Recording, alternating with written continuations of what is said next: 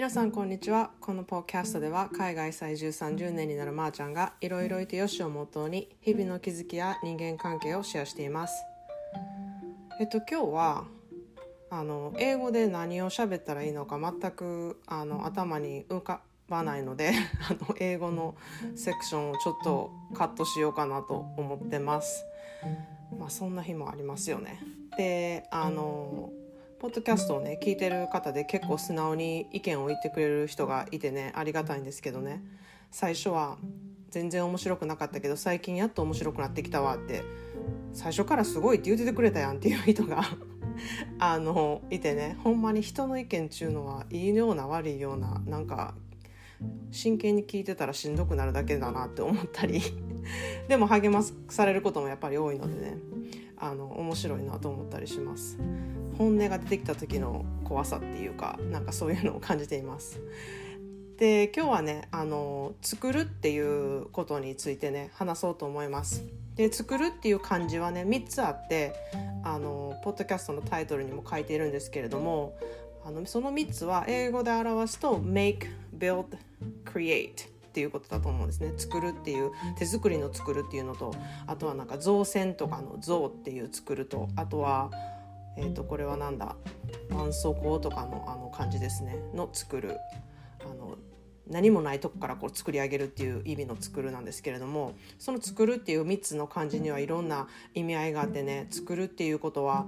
あの言葉の言葉からもこうあのすごく深いなっていうことをやっぱり感じます。で一般的に使われてるね作るっていうあの手作りとかの作るっていう漢字は、まあ、料理を作るとか棚を作るとかなんかそういうことに使われるんですね。で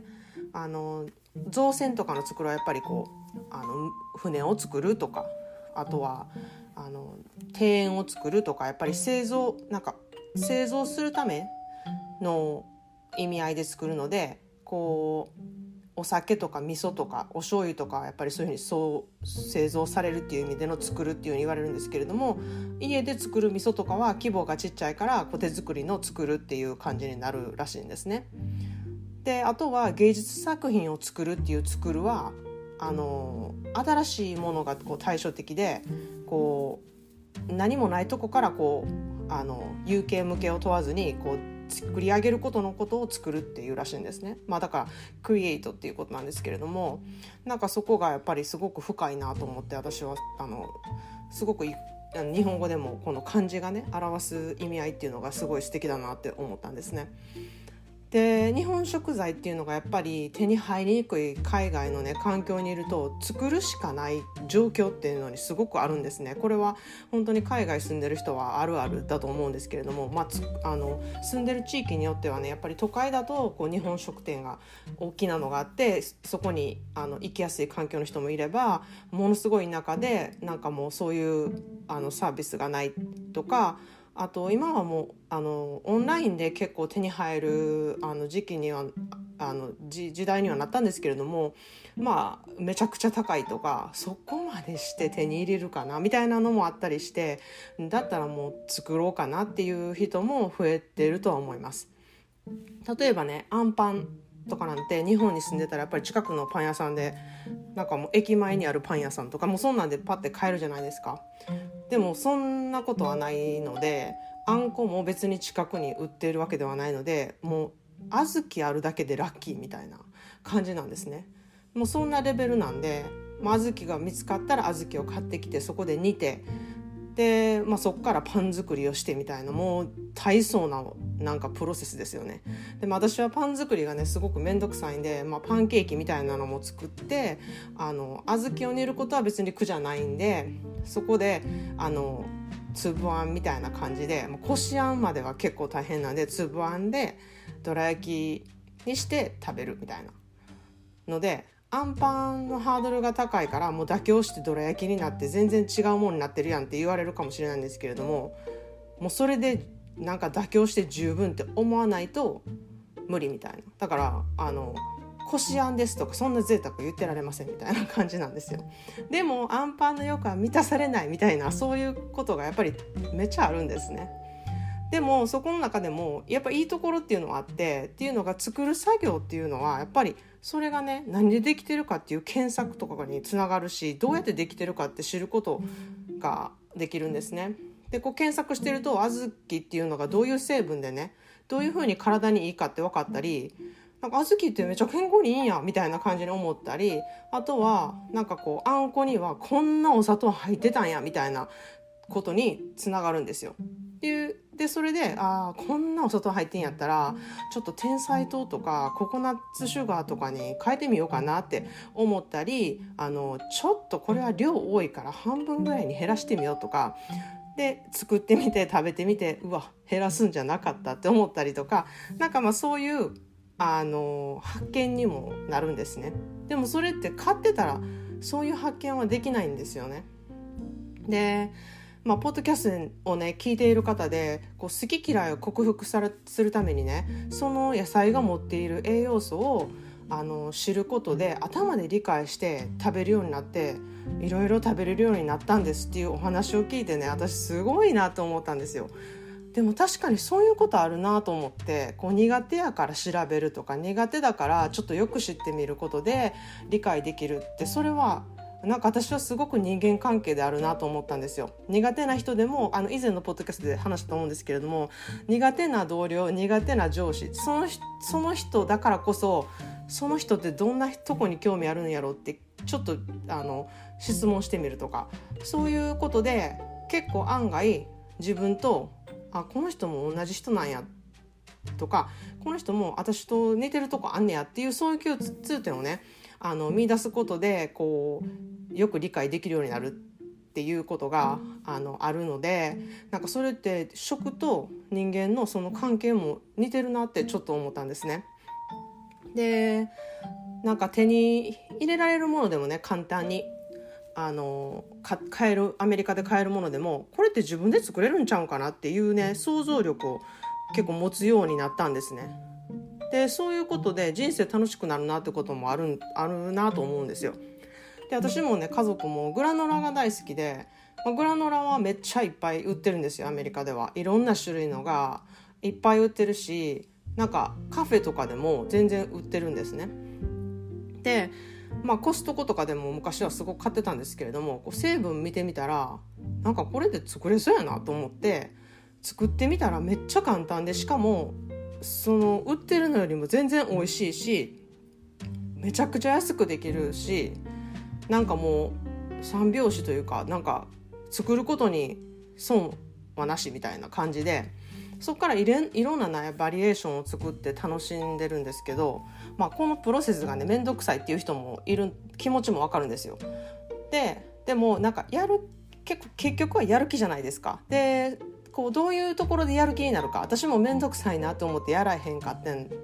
買ったことが結構あるんですけれどもでもどっかでこうスイッチが入って安いから作ろうとか、うん、なんかいっぱいできるから作ろうとかなんかそういうふうにどっかでこうスイッチが入るってことをねあの探してやってみるといいんじゃないかなって思うんですよ。ただこれ聞いてねあの作ってみようスイッチが入らない人も絶対いると思うんですよ。でもその人もなんかこうグラナラの写真とかを見てみるとか作り方のプロセスを見てみるとかあのグラナラってまあ何入ってんのって調べてみるだけでもあのだいぶ効果は違うと思うんですね。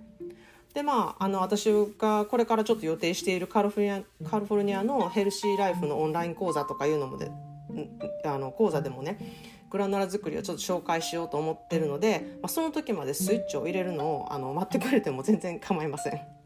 その時にあじゃあまーちゃんから学ぼうみたいな感じに思ってくれても全然構わないんででねグラノラはやっぱりヨーグルトにねあの上にのせて食べても美味しいですしシリアル風にミルクをかけても美味しいしうちは結構子供たちはスナックみたいな感じでそのままおやつに食べたりとかバナナを切ってこう混ぜ混ぜ混ぜして食べたりとかあのサッカーとかバレーのね前にお腹持ちもいいのであの軽くて運動前にもこうお腹がなんかこういっぱいでもたれないっていうのがあるので子供たちは結構そんな感じで食べたりしてます。でエディも仕事のね合間にコップに入れてなんかあの食べてます。あの在宅ワークなんであの時々キッチンに降りてきてあのグラノラを食べてます。でこうナッツが入っているのでプロテインにもなりますしあとナッツが苦手な方とかナッツアレルギーの人とかもこうナッツなしでプロテインパウダーを使ったグラノラとかもできるんですね。であちなみにあのうちの子供は3歳ぐらいまでナッツを全然食べさせてなくってこうアレルギー性の強いものっていうのは子供に紹介することを結構待たせる遅らせることでアレルギーの率がかなり下がるっていうふうに言われてるんですね。で私は甲殻アレルギーがあってこうカニとかあの貝とか貝って言ってもあの柿とかですねはあのアレルギー性がすごいあるんですね。あのエビとかもなので子供にももしかしたらあるかもなと思ってそばとかナッツとか甲殻類とかは3歳まで一切食べさせなかったんですねでまあそれがあのそれが効いて今アレルギーがないっていう保証はちょっとできないんですけれどもあでもあの今は誰もあのアレルギーがないですでまあちょっと話それたんですけどあの日々のね暮らしにはこのね3つの作るっていうことがね大きなね存在になってると思うんですよ。でこれがやっぱり楽しむようになったらこう暮らしっていうものがねもっと楽しくこう充実するようになるかなって思います。日本はこう緊急宣言が出てねゴールデンウィークも家で過ごしたりとかあんまり出かけられないとか結構不都合なことがあの多くてせっかくのお休みなのにって思ってる方もね多いと思うんですけどあの私たちこうアメリカにいるものは結構1年以上ロックダウンの生活を結構してたのでもうこの生活にちょっと慣れたかなっていうのもあのあります。でもそういう時にやっぱり本当にこの日々の暮らしっていうことの大切さとかをすごく見つめ直す機会になったんですね。やっぱ生活っていうのはあのレベルはレベルというか質っていうのはすごく大事だなとでその質はお金をかけるとかかけないとかじゃなくって自分でクリエイトしていくもの自分でその生活や暮らしのスタイルをね作っていくっていうことがすごく大事だなって思ったんですね。でまあこの機会にぜひねこの Make, Build, Create っていうその3つのね作るっていうことであのいろんなことを挑戦してね日々の暮らしのねあの質を上げていっていただいたらいいなっていうふうに思っています。それでは皆さん今日も一日あの良い時間をお過ごしください。概要欄にインスタとツイッター情報を貼っています。ご意見ご感想があれば masako373gosse at gmail.com までよろしくお願いします。Thanks for listening and have a great day.